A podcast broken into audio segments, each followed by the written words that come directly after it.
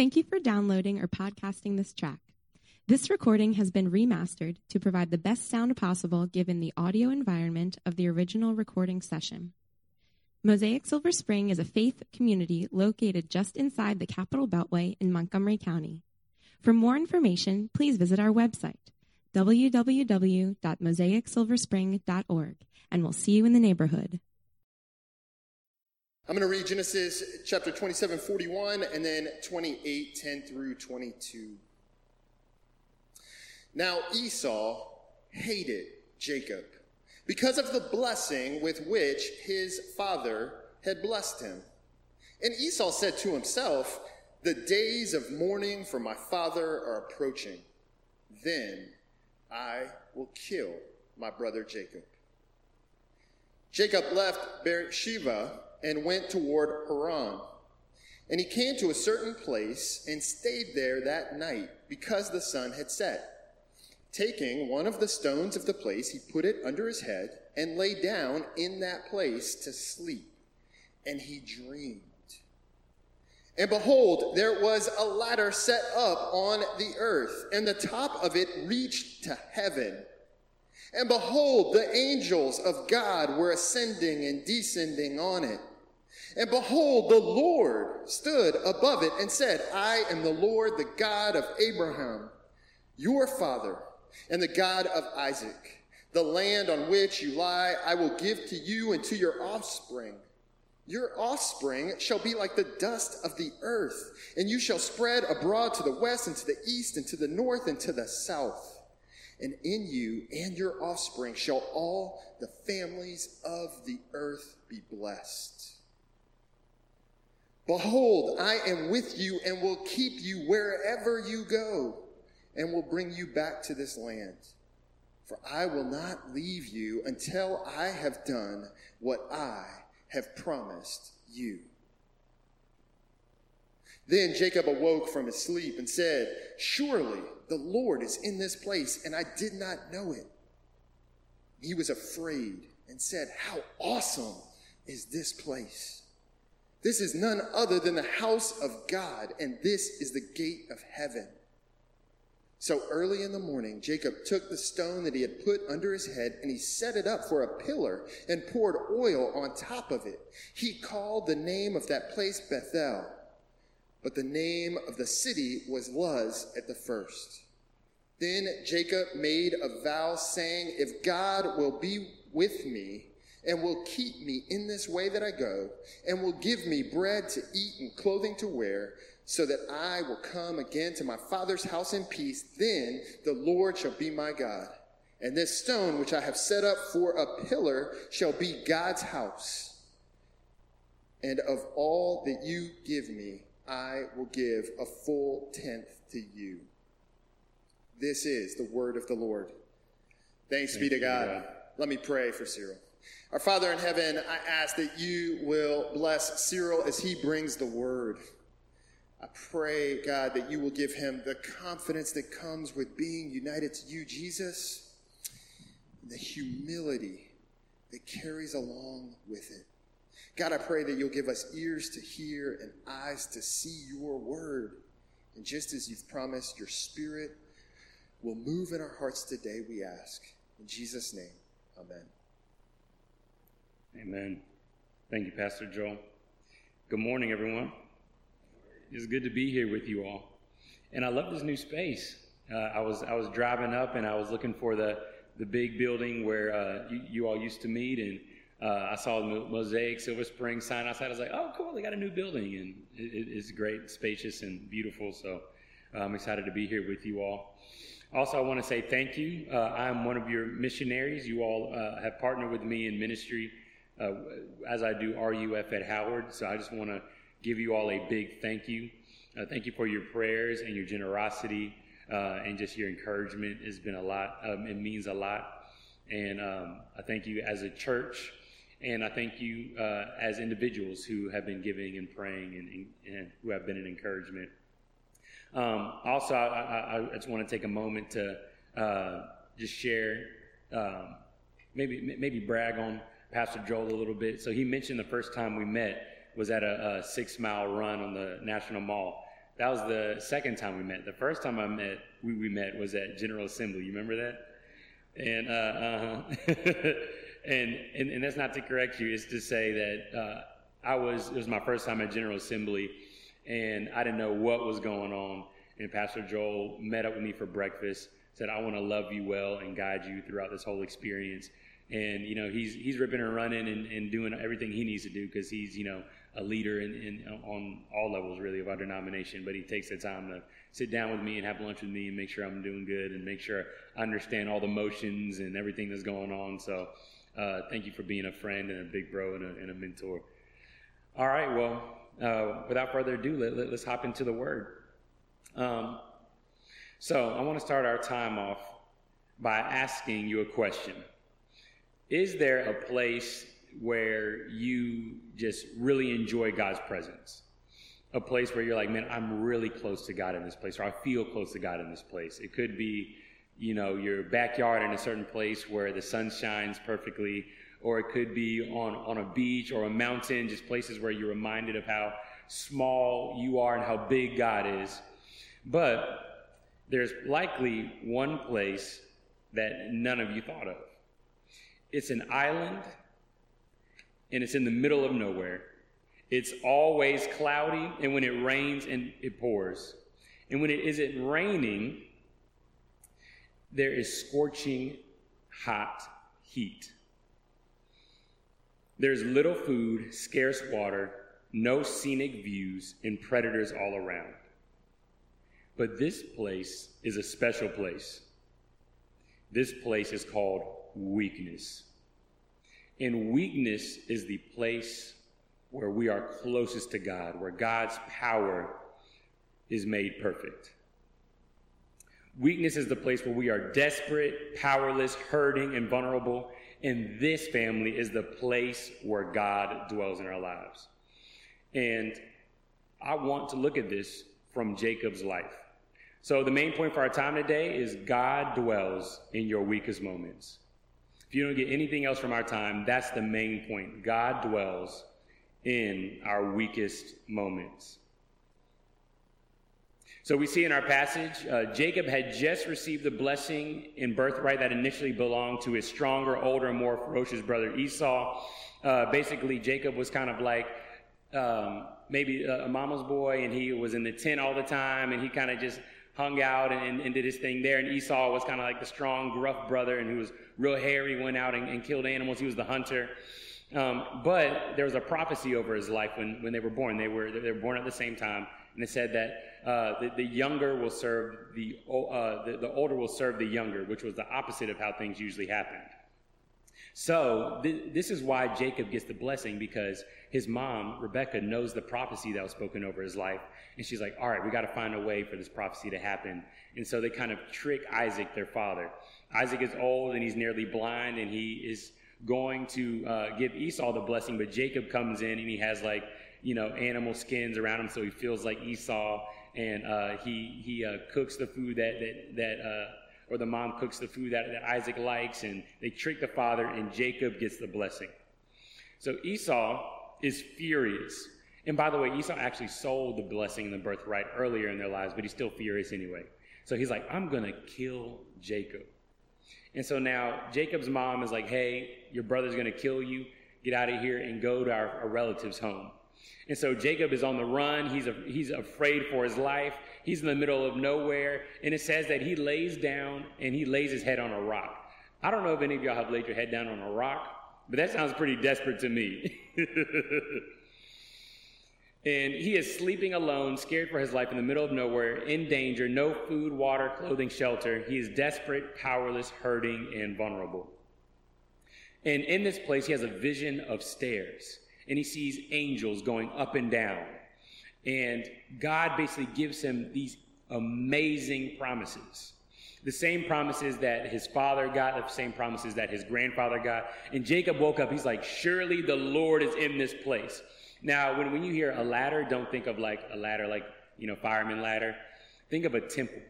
Oftentimes, temples, they were basically ladders that kind of led up to the heavens. And that was a place where uh, earth and heaven, man and the gods met. And so Jacob is like, whoa, this place is the house of God. He's saying this place is like a temple. That's why he called it Bethel. Beth means house and El means God, the house of God.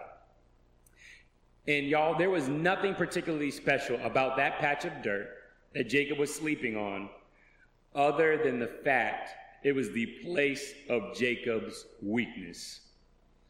This was the place where he was weakest and desperate. And this is the place where the Lord dwelled.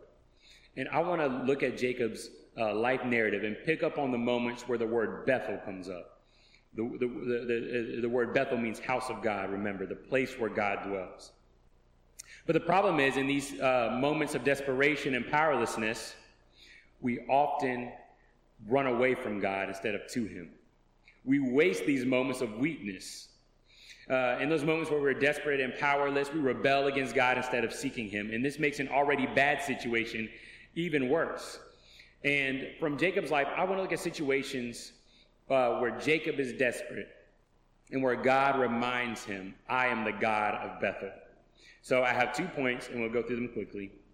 Uh, but the first point is God dwells in your weakest moments, even when the powerful exploit you.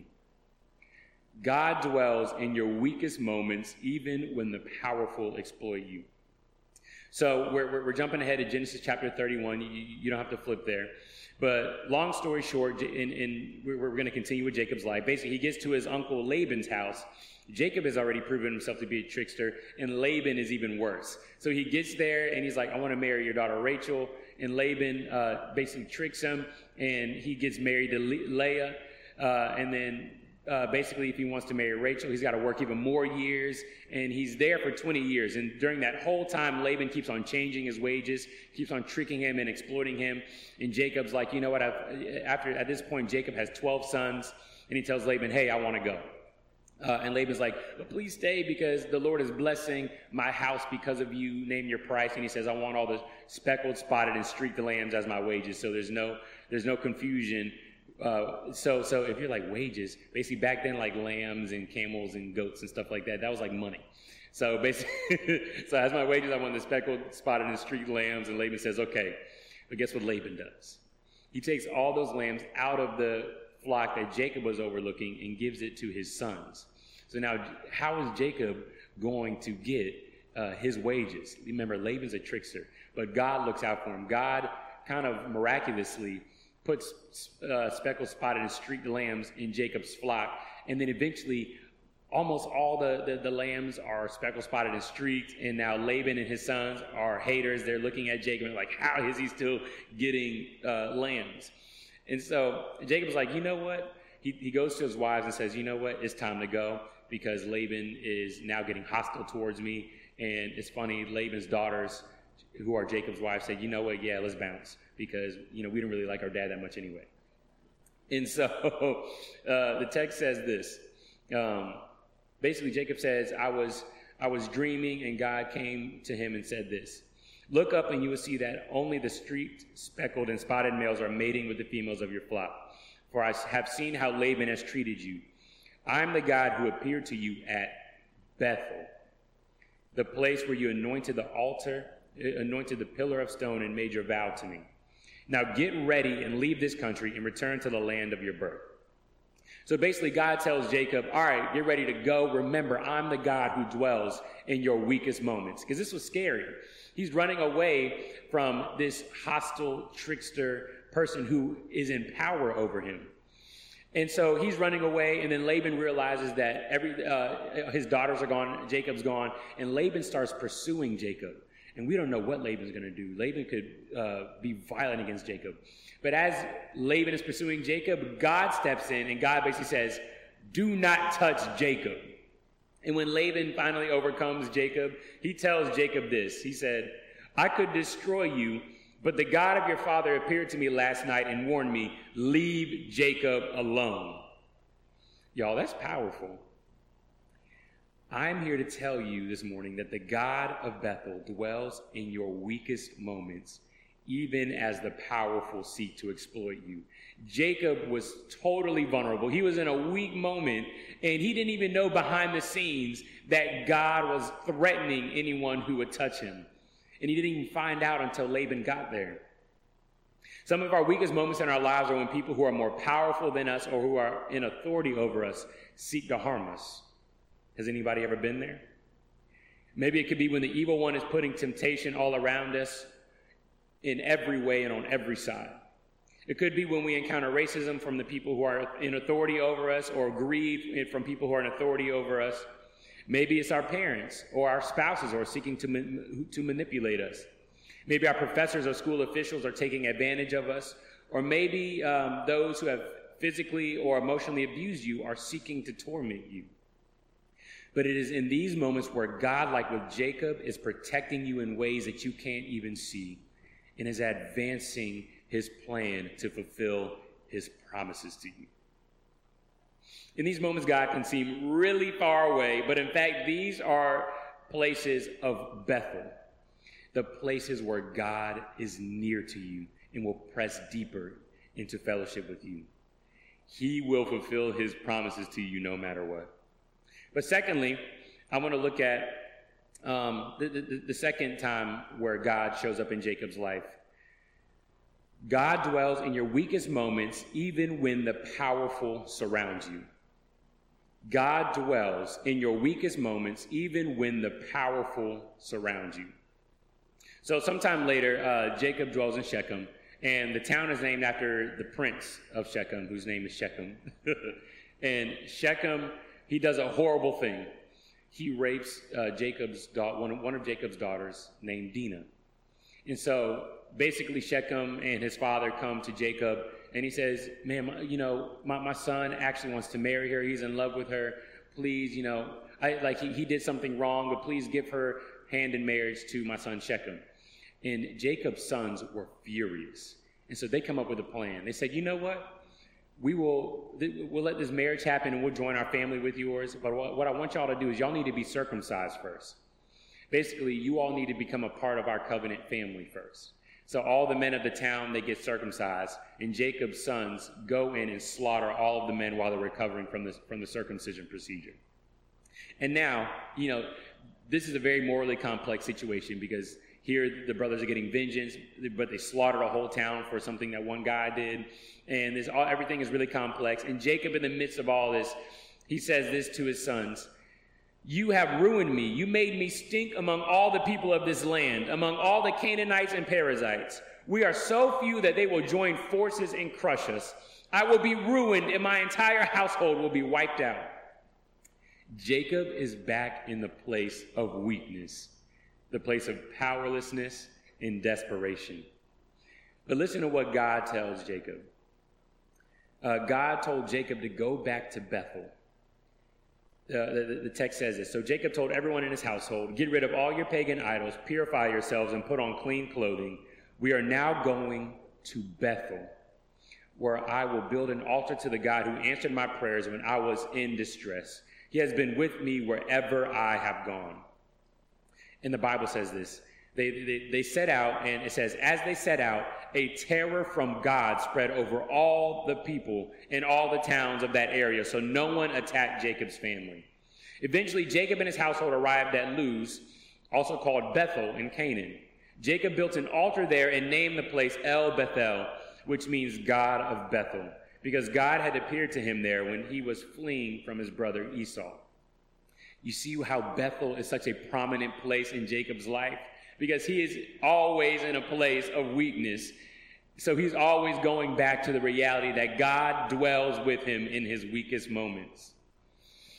Family, I'm here to tell you this morning that God dwells with you in your weakness, even as the powerful surround you, as Jacob was when he was running away. Family, the, the, Bible says that a terror fell around all of the people surrounding Jacob as he was fleeing. As he thought he, he and his family were going to be slaughtered, just as they did to someone else, God protected them. You could be in what seems like a lose lose situation with your back against the wall. It could be when you feel as though there's no escape from a hostile environment. It could be when you are stuck in a house where everyone in your family might be toxic and there's no way out. It could be when you are working at a job where everyone seeks to manipulate you. It is in these moments God can seem really far away. But that place is your Bethel, the place where God dwells. And in that place, God is still working. He is fulfilling his promises to you no matter what. So, what are we to do with this?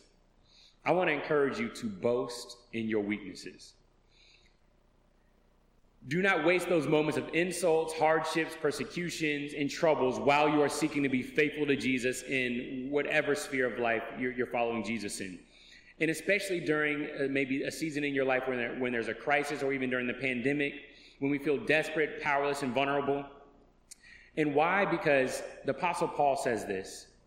Uh, there were three times he was praying for the Lord to take away his affliction, and the Lord said this to him um, that, that my grace is all you need. My power works best in weakness. And Paul says this So now I'm glad to boast about my weaknesses so that the power of Christ can work through me. Do not waste those moments of weakness because that is where Christ's power displays itself brightly. And so, what does it actually look like to press deeper into trusting the Lord in these moments? It looks like actually actively trusting the Lord. So when you are weak, pray more, not less. Embrace Christian community and not isolation. Receive God's word and not the devil's lies. Bless those who persecute you instead of cursing. Forgive those who wrong you instead of seeking revenge. Give thanks instead of complaining. Do good to God and to people and not evil. Run from temptation and not to it. Persevere when you feel like giving up. These are practical ways you can seek God as you are trusting in Him. And you will see God's power show up in the midst of your weakness, His power to equip you to continue running the Christian race, even in these moments. But you might be thinking, you know what? That's great that, uh, you know, you're saying all this, preacher man, but that's just something you're supposed to say because it's Sunday morning. That won't happen to me. I've been in weak moments and it feels like too many times I've been abandoned. And you know, you might be thinking, you know, I've messed up too badly for God to help me.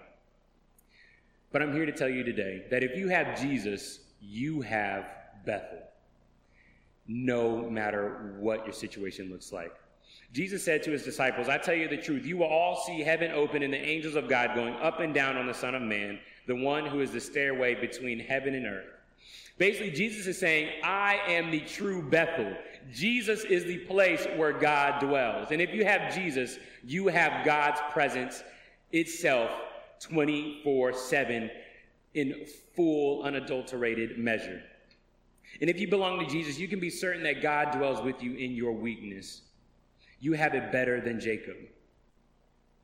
You see, because of our sins, God would be right to use our situations as punishment.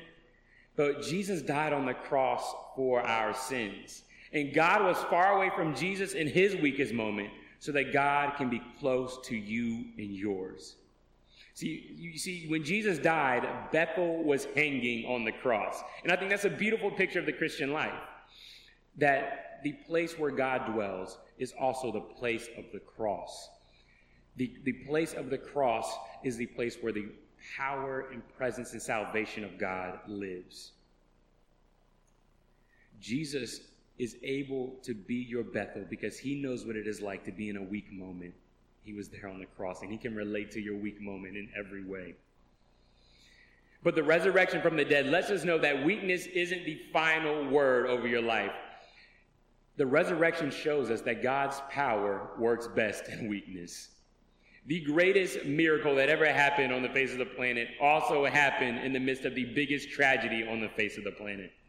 Resurrection and the cross happen simultaneously in the Christian life. The same places where you bear your cross, where you are suffering, where you are sacrificing, where you're going through it, are the same places where God, in His resurrection power, is empowering you and equipping you and uplifting you, and His face is shining over you. And this is true because of Jesus. So, y'all, God dwells in your weakest moments, even when the powerful exploit you, even when the powerful surround you. And you can be sure of this because of Jesus' work on your behalf. Amen. Would you all pray with me? Lord, thank you for the opportunity to gather with you this morning. Lord, I thank you that you are good and loving and kind and powerful and righteous and holy and just. Lord, I pray that you would strengthen us this morning as we're going through uh, weakness, as we're going through situations where the powerful surround us, perhaps, or the powerful seek to exploit us. Lord, I ask that you would be the lifter of our heads. God, I pray that we would trust in you, that we would know that you are going to fulfill your promises no matter what, and that you are with us in powerful ways, even when you seem really far away. And we know this because of your son Jesus' work on our behalf. So, Lord, I pray that you would give us the strength to press deeper into faithfulness, that we would submit to you and obey you because we know that there is life when that happens, even when we feel like, you know what, submitting to the Lord and his kingship and his rulership is not for me in this season. Lord, would you rebuke those lies straight from the devil's mouth? Lord, I pray that you would help us. Would you empower us? Would you fill us with your spirit? Amen.